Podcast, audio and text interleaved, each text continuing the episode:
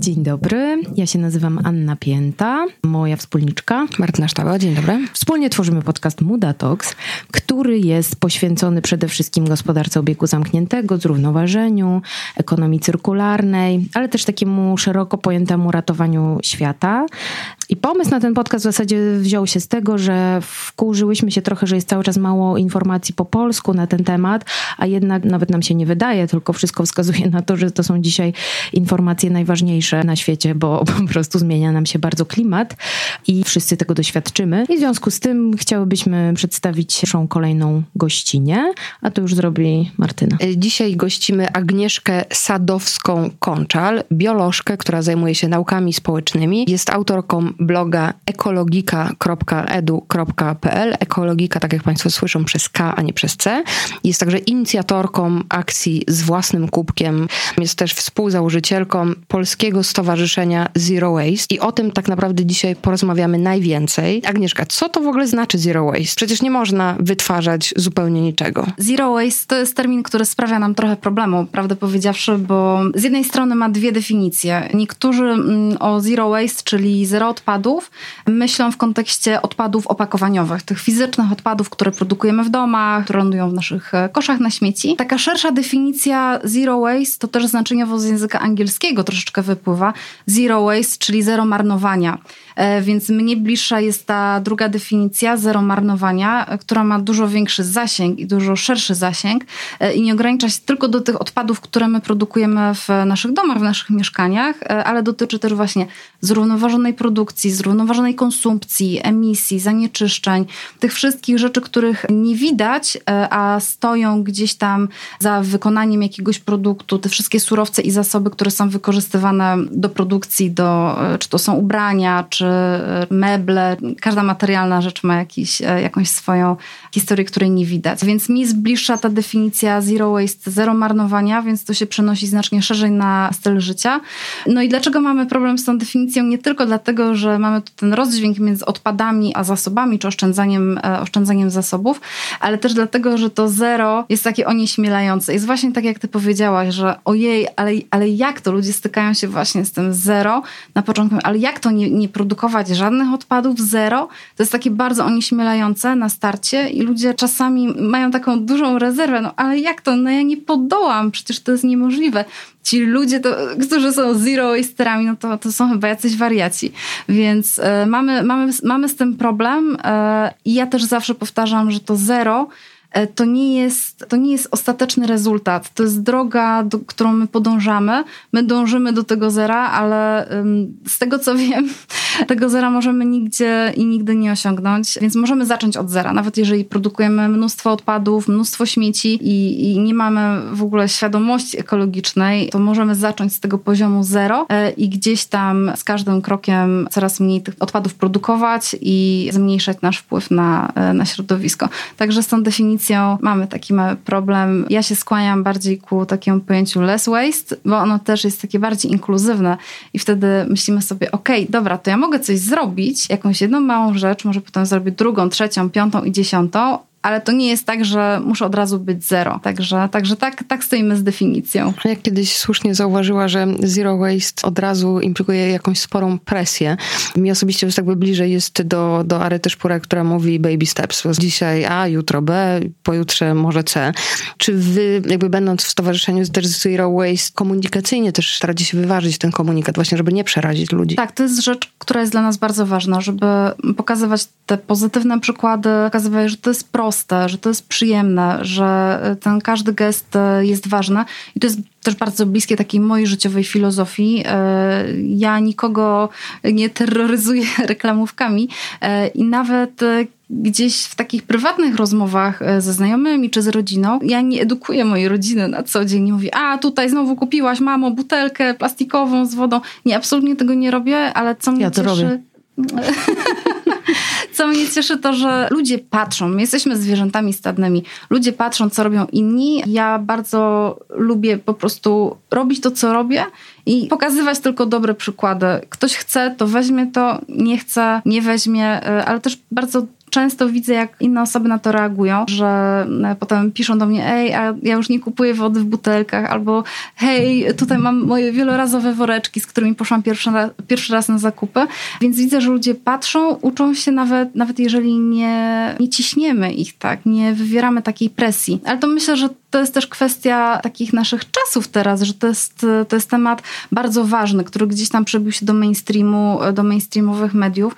Kiedy ja zaczynałam się zajmować edukacją ekologiczną, czyli 7 lat temu, miałam takie poczucie, że to nie jest modne, że to nie jest temat, który może być modny. I on wtedy nie był modny. To był taki temat niszowy, to byli ci szaleni ekolodzy, którzy gdzieś tam się przypinają do drzew. Trochę przez jakiś czas nie wierzyłam, że to się może stać modą. I wtedy też założyłam swojego bloga, bo pomyślałam, że może pokazując to, co robię na co dzień, bardziej na zasadzie: hej, jestem waszą znajomą, koleżanką, dziewczyną z sąsiedztwa i robię fajne rzeczy, bo mi zależy na świecie, że może kogoś też to przekona do podejmowania jakichś zmian w swoim życiu. To się udało, minęło 7 lat od tamtego czasu i ekologia i takie zrównoważone podejście do życia to jest temat z okładek gazet. To jest rewolucja, która się wydarzyła i to, że to jest temat poruszany w gazetach, w wywiadach, w telewizji, w radiu. To, że my dzisiaj rozmawiamy na ten temat, to jest dowód na to, że to weszło do mainstreamu. I teraz może trochę się sytuacja odwróci, może wstyd będzie rzeczywiście chodzić z tą jednorazową reklamówką i... Plastic shame, nowy hashtag. Plastic shame, dokładnie. Tak jak jest teraz nowe słowo stworzone przez Skandynawów, związane ze wstydem, że latasz. Więc ja też liczę na ten plastic shame. Oczywiście z przymrużeniem oka, bo nie chcemy nikogo gdzieś tam obrażać, czy sprawiać jakieś przykrości. Bo mówisz, że tak nie krzyczysz i tak nie chcesz terroryzować i w ogóle, ale z drugiej strony chcesz inspirować pewnie bardziej tak do zmiany. No to co byłoby takim twoim codziennym, co jest takim może nie tyle codziennym, ale w ogóle takim życiowym, już jeżeli tyle czasu już w tym siedzisz, takim dekalogiem tu zero wasterki zawodowej? Co w nim by się znalazło? Jakbyś miała wybrać powiedzmy 10 zasad? Nie wiem, czy jest aż tyle, bo jedna podstawowa zasada, która otwiera nam naprawdę szerokie pole do dyskusji, to jest myśleć o tym, czego rzeczywiście potrzebujemy, a co nam wmówiono, że jest jakąś naszą potrzebą. Więc takie myślenie o nas, o naszych potrzebach, o tym, czy to, co posiadamy, jest wystarczające, a w większości przypadków jest. Więc myślenie nad każdą zachcianką i odróżnianie tych zachcianek od tych rzeczywistych potrzeb, to jest taki ground zero, że my od tego zaczynamy w ogóle myślenie o naszym wpływie na środowisko, na otoczenie. Ale gdybym to miała uszczegółowić, to na pewno dla mnie taką ważną zasadą jest myślenie o modzie, bo przemysł odzieżowy, przemysł modowy uważa się za drugi czy trzeci, już teraz mniejsza o to, ale jeden z czołowych, najbardziej trujących, zanieczyszczających środowisko przemysłów. Kiedy sobie myślę o swoich ubraniach, o tym, co mam w swojej szafie, nie ukrywam, nie jest to łatwy temat, pewnie dlatego od tego zaczęłam, bo to jest jakaś rzecz, do której gdzieś tam cały czas dążę, to staram się, i to jest dla mnie duża przemiana, duże wyzwanie, żeby to były rzeczy albo super trwałe, świetnej jakości, szyte w Polsce przede wszystkim, rzeczy z drugiej ręki. Ja się tak staram balansować właśnie między polskimi markami, polskimi producentami, a rzeczami second handów, bo też uważam, że wszystko to, czego potrzebujemy na świecie, już zostało wyprodukowane. Więc super by było, gdybyśmy sięgnęli do tego, co już istnieje i po prostu dali temu drugie życie. Nie jest to dla mnie proste, wiem, to jest jakieś takie wyzwanie dla mnie, ale staram się gdzieś tam tą szafę balansować i kapsułować, także to jest taka ważna rzecz dla mnie, czyli mamy już 2. Trzecią, dla każdej jednorazowej rzeczy istnieje wielorazowy zamiennik. I to nie ja wymyśliłam tą zasadę, wymyśliła to nasza koleżanka Gosia Gęca ze stowarzyszenia. Jest w tym bardzo dużo prawdy. Ja teraz, słuchacze i słuchaczki tego nie widzą, siedzę z moją wielorazową metalową butelką w dłoni, więc to jest taki pierwszy krok. Wychodzisz z domu, nie wiem, wyjeżdżasz na rower, gdziekolwiek, zabierasz po prostu swoją wodę w swojej butelce, nie kupujesz plastiku, mamy wielorazowy zamiennik. I tak jest właściwie z każdą rzeczą, czy to właśnie torby na zakupy, które możemy z łatwością zamienić na wielorazowe zamienniki, czy to już taki bardziej zaawansowany poziom artykuły higieny kobiecej na przykład, tak? Kubeczki menstruacyjne to jest w ogóle najlepszy wynalazek W ogóle nie rozumiem, dlaczego kobiety masowo nie używają kubeczków, chociaż jest coraz lepiej. To jest po prostu najlepszy kobiecy gadżet chyba, jaki został produkowany, więc kolejny wielorazowy zamiennik dla jednorazowej rzeczy. Kubek na kawę, taki kubek wielorazowy, solidny, to jest absolutny must have w każdej torbie, w każdym plecaku. I tu nie mogę nie wspomnieć o naszej akcji stowarzyszeniowej z własnym kubkiem, bo takich lokali, gdzie możemy przyjść po kawę na wynos z własnym kubkiem, mamy w Polsce już ponad 500, więc to jest rzecz naprawdę, uważam, że to jest nasz bardzo duży sukces, że to się udało. I popularności tej akcji świadczy fakt, że niedawno posłowie złożyli interpelację w parlamencie dotyczącą przepisów sanitarnych i ich dostosowania do możliwości sprzedaży właśnie kawy na wynos we własnym kubku. Więc dla mnie to, że gdzieś zostaliśmy dostrzeżeni nawet w Sejmie i są prowadzone jakieś prace nad tym, żeby te przepisy były bardziej przyjazne dla konsumenta, to jest w ogóle super. To zatrzymajmy się tutaj przy tym wątku akcji z własnym kubkiem, którą rozpowszechniliście w sieci. Hashtag z własnym kubkiem, tak? Czy dobrze? Tak jest, hashtag z własnym kubkiem. Powiedz nam, Agnieszko, w takim razie jakiej skali jest to problem? W ogóle ile takich kubków zużywamy na świecie? Wiemy, że na całym świecie produkuje się 500 miliardów jednorazowych kubków rocznie, ale problem sięga daleko dalej niż sama ta liczba, bo w znakomitej większości są to kubki, które nie są poddawane recyklingowi. Nam się wydaje, że kubek papierowy w opozycji do tego plastikowego czy styropianowego jest bardziej ekologiczny, no bo jest z papieru, to źródło odnawialne, drzewa, tak? No ale problem polega na tym, że on papierowy nie jest.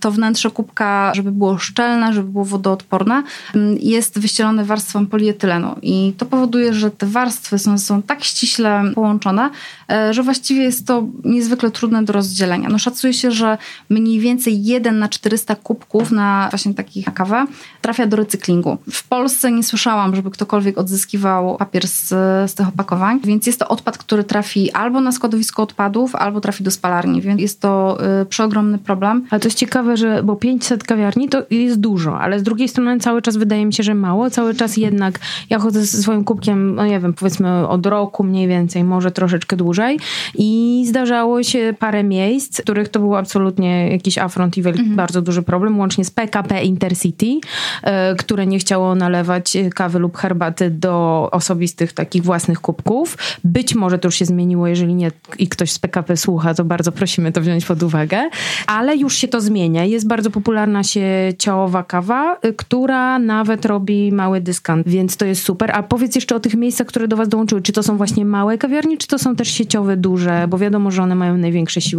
największą siłę rażenia.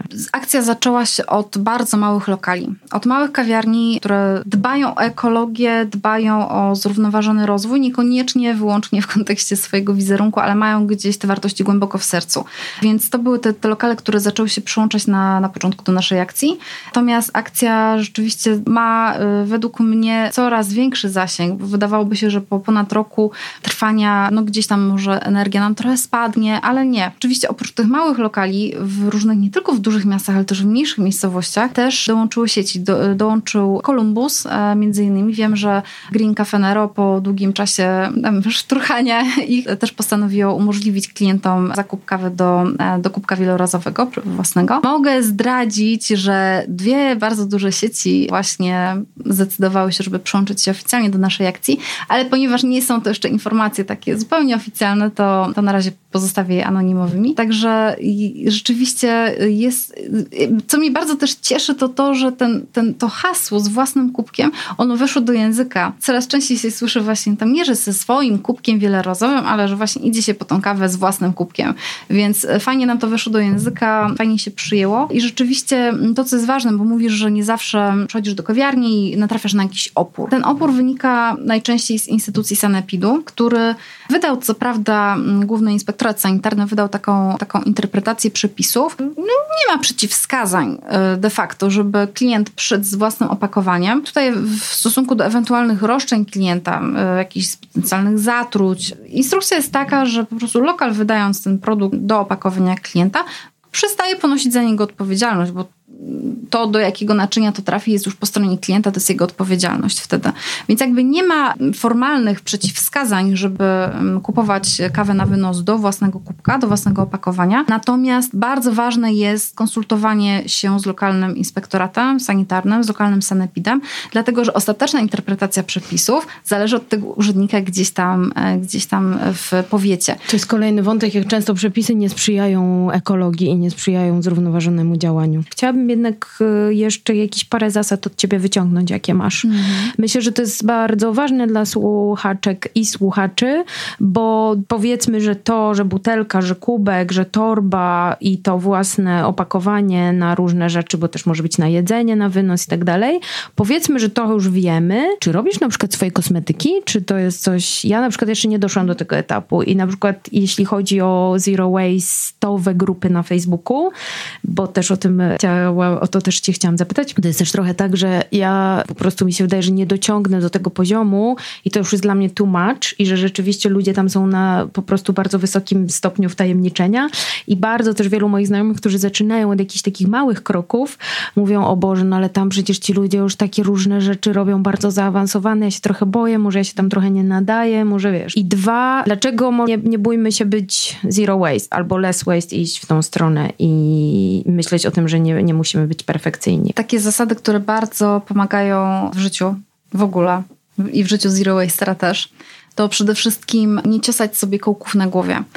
To jest mój duży problem, bo jestem z natury perfekcjonistką i pracuję w różnych obszarach nad tym, żeby siebie surowo nie oceniać, bo my często robimy dużo więcej niż nam się wydaje, ale dalej mówimy sobie: o nie, można było jeszcze coś zrobić, coś więcej, coś lepiej. Nie ciosajmy sobie kołków na głowie. Jest sukces, to cieszmy się tym, dzielmy się tym.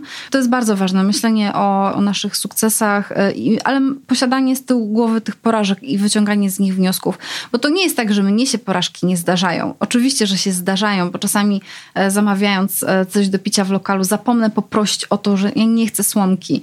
I potem jest tak strasznie głupio, że zapomniałam. No, zdarzyło się, tak? Nie odczarujemy tego, następnym razem będę pamiętała pewnie. Więc przede wszystkim nie ocenianie się zbyt surowo, możemy się po prostu wpędzić w jakiś zaklęty krąg takiego negatywnego myślenia. Druga kwestia, nie dajmy się też przesadnie oceniać innym, bo nikt z nas nie jest święty, każdy ma jakieś tam swoje grzeszki na sumieniu i to, co jest ważne, to żeby być w zgodzie ze swoimi wartościami.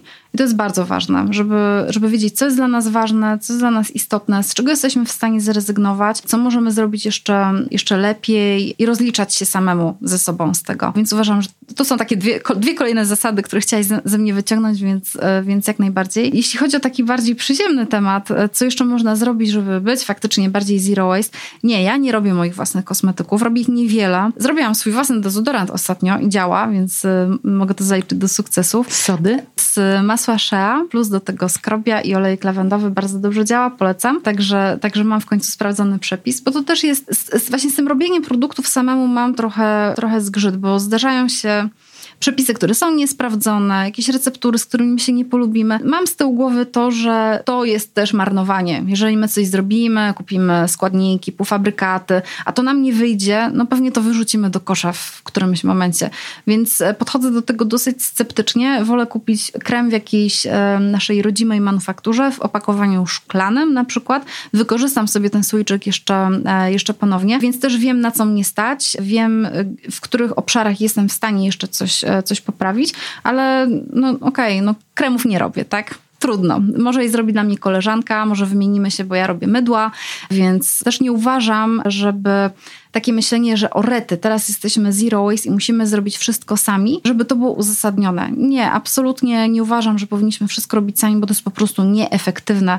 Będziemy na to, to może być czas fajnie spędzony, bo ja zaczęłam robić mydła właśnie z myślą o ekologii, z myślą o zero waste. Natomiast ja mam z tego przyjemność. To się stało moją pasją. Ja to zaczęłam robić z potrzeby, a okazało się, że ja mam z tego super zabawę i obdzielam teraz tymi mydłami całą rodzinę, wszystkich znajomych, i okej, to jest fajne, kiedy udaje nam się ten nowy zwyczaj też przekuć w jakąś pasję. To jest super. Więc jestem za tym, żebyśmy się też gdzieś tam specjalizowali, wymieniali między sobą, bo to też wzmacnia takie więzi społeczne. Więc to jest taki fajny skutek uboczny Zero Waste, gdzie możemy faktycznie, ja tobie dam tutaj fajne mydełko, ty mi krem, a tutaj jeszcze wymienimy się na coś, także to jest też bardzo fajne. Więc kremów własnych nie robię niektóre kosmetyki typu balsam do ust, bo to są... musimy też pomyśleć o materiałach, bo czasami półfabrykaty jest dosyć ciężko kupić w opakowaniach, które są zero waste'owe, albo na wagę, albo w szklanych opakowaniach, więc pytanie, czy nie będziemy wylewać też dziecka z kąpielą wtedy. Może fajnie jest, żeby faktycznie wymienić się z osobą, która rzeczywiście te materiały ma, zna się na tym, robi to fajnie, gdzieś tam się męczyć. Także to na pewno jest też ważne. A jedzenie? Na pewno mogłabym coś jeszcze poprawić. Jeszcze, chociaż miałam takie przypadki, że udało mi się uratować jedzenie przed wyrzuceniem. To jest chyba rzecz, na przykład, której mój mąż nie będzie w stanie zaakceptować, ale rzeczywiście zdarzyło mi się uratować jakieś bułeczki ze śmietnika, czy jakiś owoc, czy warzywo, ale no nie nazwałabym się friganką raczej, więc to było jakieś... To mówisz o niemarnowaniu, a o jedzeniu w ogóle, czy przywiązujesz do niego w ogóle uwagę, w sensie, czy jesteś wegetarianką? Tak, nie jem mięsa i to już od 5 lat, więc zanim jeszcze gdzieś do mojej świadomości dotarło, że istnieje coś takiego jak zero waste, miałam tych nawyków bardzo dużo już wyrobionych. W zeszłym roku zapisaliśmy się w końcu do kooperatywy spożywczej, do poznańskiej kooperatywy i to jest jedna z lepszych rzeczy, jedna z lepszych decyzji, które podjęliśmy, bo wróciliśmy do takiego smaku prawdziwego jedzenia. I osoby, które mają gdzieś tam jakieś działki, uprawiają rośliny, uprawiają warzywa, owoce, pewnie to znają, albo mają rodzinę, która gdzieś tam ma jakieś gospodarstwo. Ja, mieszkając w mieście, troszeczkę o tym zapomniałam, szczerze powiedziawszy. I nagle wróciłam do takiego prawdziwego, ubrudzonego ziemią jedzenia, krzywych marchewek, ubitego pomidora, który jeszcze się nadaje na zupę czy na sos. Także bardzo polecam kooperatywy spożywcze, bo to nie jest tylko zdrowe jedzenie wyprodukowane lokalnie, ale to są przede wszystkim ludzie, którzy za tym stoją. Że nie pośredniczy między nami jakaś korporacja, wielka sieć handlowa, które też mają swoje grzechy na sumieniu w kwestii marnowania żywności. Więc to są ci ludzie i ich praca i wartość tej pracy, więc... Ja mówię, ekologia, zero waste, to jest zawsze coś więcej, zawsze coś, jakaś wartość dodana jeszcze za tym stoi, więc jak najbardziej kooperatywa. A to jeszcze mi powiedz, to też mnie ciekawi, bo ja zero waste obserwuję sobie na Facebooku, oczywiście, i rzeczywiście te grupy mają oddziały lokalne i są mniejsze, większe, jest też ogólnopolska grupa zero waste. Ale jeżeli bym była na przykład z Poznania, albo z Gdańska, albo z Wrocławia, jakby z różnych dużych miast, jak ja mogę...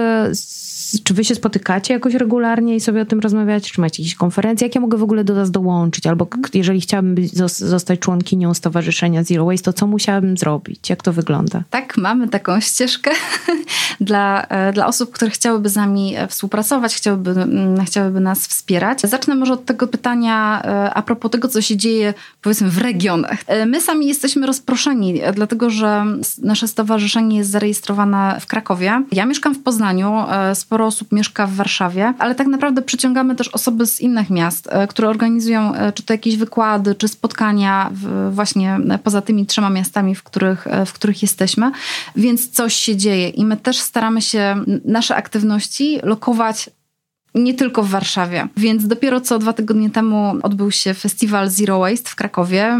Pierwsza taka impreza. Ja powiem szczerze, nie zabrzmi to zbyt skromnie, ale jestem super dumna z dziewczyn, które to organizowały, koordynowały w Krakowie, bo wyszło moim zdaniem wspaniale i dostaliśmy bardzo dużo pozytywnych sygnałów, dużo pozytywnych głosów, że fajna, rzetelna wiedza, że dużo ekspertów, ekspertek również, warsztaty, wykłady, panele dyskusyjne. Więc wychodzimy do ludzi i też w praktyce zupełnie na żywo, nie tylko gdzieś tam w sieci, bo grupy na Facebooku są super, ale to jest zupełnie inna sytuacja, kiedy my możemy przyjść, dotknąć, pogadać, zrobić coś samemu, więc wychodzimy do ludzi i staramy się też edukować tak, powiedzmy, w terenie. Także jak najbardziej też gdzieś lokalnie takie wydarzenia są. Jeśli chodzi o dołączenie do stowarzyszenia, tak, cały czas dostajemy takie pytania. Czy możemy dołączyć? Jak mogłabym dołączyć do stowarzyszenia? Trzeba do nas napisać. Nie ukrywam, że czasami te odpowiedzi Trochę nam zajmuje czasu, żeby się przekopać przez maila, ale staramy się odpowiadać. Zapraszamy do współpracy. Powiedz nam, co chcesz robić. Czy masz jakiś pomysł na jakieś działanie? Może chcesz zorganizować jakieś spotkanie lokalne i potrzebujesz wsparcia. Więc chcemy zobaczyć, czy fajnie nam się będzie współpracowało. Co możemy sobie wzajemnie zaproponować? Jak najbardziej. Teraz mamy w stowarzyszeniu nową osobę, Asię Kądziołkę, która właśnie koordynowała festiwal i przychodzą właśnie do nas takie osoby, które mają pomysł. Hej, chcę zrobić coś fajnego, widzę, że robicie super rzeczy, czy mogę wam jakoś pomóc? Więc Asia jest taką osobą, pozdrawiamy Asię, Asia jest kobietą petardą, to jest jej nic nie zatrzyma, więc pokazała od razu, że ma dużo pomysłów, dużo takiej woli działania, chęci działania i super wyszło, także festiwal to jest głównie Asi zasługa. Także zapraszamy, bo też bardzo ważne jest styl życia, jasne, my w stowarzyszeniu wspieramy te zmiany związane ze stylem życia, z ograniczaniem odpadów, takimi działaniami indywidualnymi, jasne. I to jest też to, co my pokazujemy ludziom, tak? Bo my ich chcemy przekonać do działania. Ale bardzo ważne, i o tym nie mówiliśmy właściwie w ogóle, bardzo ważne jest też to, co my robimy za kulisami. Bo my za kulisami angażujemy się w bardzo poważne działania. Jesteśmy jako stowarzyszenie członkami takiej koalicji, organizacji parasolowej Zero Waste Europe, więc współpracujemy czy inspirujemy się od innych organizacji w innych krajach. To jest kwestia lobbingu za przepisami prawnymi, które będą wspierały ten ruch oddolny, albo z drugiej strony będą narzucały pewne ograniczenia. Tak jak teraz przepisy unijne dotyczące plastiku jednorazowego użytku. Może potrzebujemy też czasami takiego bodźca z góry, takich postawienia rzeczywiście kategorycznych granic. Więc to są rzeczy, w które my się angażujemy z tylnego siedzenia. My też wspieramy biznes w dążeniach do ograniczania odpadów, do wdrażania zasad gospodarki cyrkularnej. Więc jak najbardziej my robimy też takie rzeczy, których nie widać, które gdzieś tam toczą się za zamkniętymi drzwiami, gdzieś tam za kulisami, ale to są bardzo ważne rzeczy, bo bez tych zmian legislacyjnych będziemy się rozbijać cały czas o szklany sufit przepisów prawnych. To jest kwestia spalarni odpadów, które w żaden sposób nie wpisują się w gospodarkę cyrkularną, więc to jest też taki obszar naszego zainteresowania. Ale spalarnie nie są sexy. Ludzi bardziej kręcą właśnie zakupy, jak tutaj indywidualnie coś możemy zmienić i to jest super, ale są też inne rzeczy do zrobienia i to są też te rzeczy, które my robimy poza edukacją, poza inspirowaniem innych. Bardzo to wszystko pozytywne i fajne, co mówisz i cieszę się, że rzeczywiście macie tak duży impact i coraz większy. Powiedz mi, bo to wybrzmiało w twoich wypowiedziach kilkakrotnie. Czy Zero Waste jest w ogóle kobietą? Czy stowarzyszenie Zero Waste tworzą głównie kobiety? Czy w grupach na Facebooku też są głównie kobiety? Tak, to tak nie odnosi się do pytania, czy Zero Waste jest kobietą. Nie szłabym tak daleko, ale rzeczywiście 85% mniej więcej członków tych grup gdzieś tam w mediach społecznościowych to są kobiety, 80-85, więc widać, że jest to zainteresowanie głównie ze strony kobiet. Nasze stowarzyszenie również jest mocno sfeminizowane, jest zarządzane przez kobietę. Ja jestem z tego bardzo dumna, widziałabym jeszcze więcej ekspertek w panelach dyskusyjnych, na konferencjach, w różnych wydarzeniach dotyczących GOZ-u, między innymi gospodarki cyrkularnej, bo tego brakuje, a mamy wspaniałe ekspertki, i nie mam tu na myśli siebie, wspaniałe ekspertki z różnych dziedzin, więc ja jestem bardzo dumna, że stowarzyszenie jest sfeminizowane, że fajnie współpracujemy między sobą, że jest zarządzane też w znacznej mierze przez kobietę. Mogłabym się pokusić, że pewnie Zero Waste jest taką tematyką, która bardziej przyciąga kobiety niż mężczyzn, ale to nie jest tak, że panowie są niewidoczni w tych tematach i absolutnie nie mogłabym powiedzieć, że Zero Waste jest kobietą, bo pewnie tego podcastu będzie słuchał mój mąż, który bardzo, bardzo się stara i też bardzo dużo robi, żeby...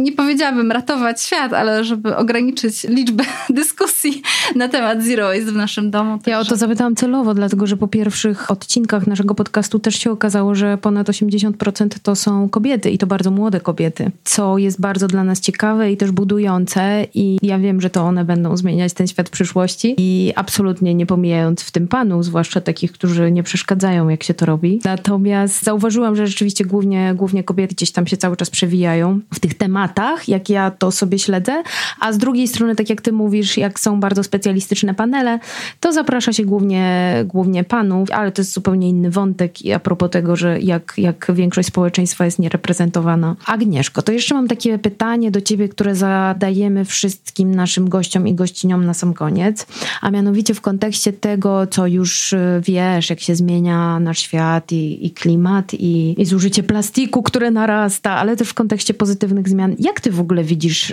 świat za około 30 lat, czyli w 2050 roku? Mam wrażenie, że jeżeli nie zareagujemy od razu, ja nie mam na myśli polityki do 2030 roku, tylko ja mam na myśli dzisiaj. Jeżeli nie zareagujemy od razu i to konsekwentnie i mocno, to będziemy w bardzo trudnej sytuacji. I my już widzimy zwiastuny tej bardzo trudnej sytuacji. Nie możemy pominąć kwestii zmian klimatu, kwestii migracji, które są związane czy to z, chociażby z niedożywieniem, czy z tym, że lądy znikają pod morzami, pod oceanami. To będzie generowało napięcia społeczne. Szacuje się, że do 2050 roku w morzach i oceanach będzie więcej plastiku niż ryb. Tych problemów ja widzę przed sobą po prostu bardzo dużo. Staram się o tym nie myśleć, bo gdybym myślała o tym, ile mamy problemów i jak bardzo one nam depczą po piętach, to bym nie mogła spać spokojnie. Ja dziwię się, że są ludzie, którzy mają tego świadomość i potrafią spać spokojnie, którzy rozumieją, jaki wpływ mamy na świat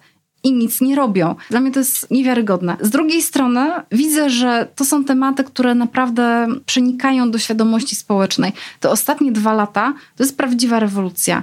Ja szczerze powiedziawszy jestem pozytywnie zaskoczona tym, że faktycznie mówimy o zero waste w mediach, w telewizji, w radiu, w prasie, że to są tematy, które teraz urzędy miast zaczynają walczyć z plastikiem, więc to są takie dobre zwiastuny, że rzeczywiście my się może potrafimy spiąć i w obliczu już tego nadchodzącego zagrożenia rzeczywiście zacząć coś zmieniać. Będzie ciężko, ale uważam, że jeszcze jesteśmy w stanie coś zmienić. Jeszcze jesteśmy w stanie uratować siebie, jesteśmy w stanie uratować cenne ekosystemy i gatunki zwierząt i roślin, które najbardziej ucierpią na zmianach klimatu, ale musimy zacząć działać teraz. Jest takie powiedzenie, że ratując ten cały świat, tak naprawdę ratujemy głównie siebie. A cała historia ludzkości pokazuje na to, że jesteśmy strasznymi egoistami, to może powinniśmy być nimi dalej i ratować to, co zostało po to, żeby ratować własny tyłek. Tak sobie ja na to liczę na przykład. Wiesz co, tak jak ciebie słucham, to myślę, że a propos tych też kroków zero waste, co każdy z nas może zrobić, żeby zacząć od jakichś, które sprawiają mniejszy problem, a potem przyjdą kolejne i inspirować innych, bo to rzeczywiście to, co robi ruch zero waste, moim zdaniem to przede wszystkim zaraża jedni drugich, którzy do tego dołączają, zarażają i poradami i tak dalej. To jest takie ładne po angielsku powiedzenie start where you are, use what you have, do what you can. I chyba to, co ty mówiłaś, najbardziej mi się tak jakoś tutaj w takie 3 zasady zamyka. Agnieszko, bardzo ci dziękuję. Naszą gościnią była dzisiaj Agnieszka Sadowska-Konczal, biolożka i współzałożycielka Stowarzyszenia Zero Waste. Bardzo ci dziękuję za tą wizytę. Bardzo dziękuję.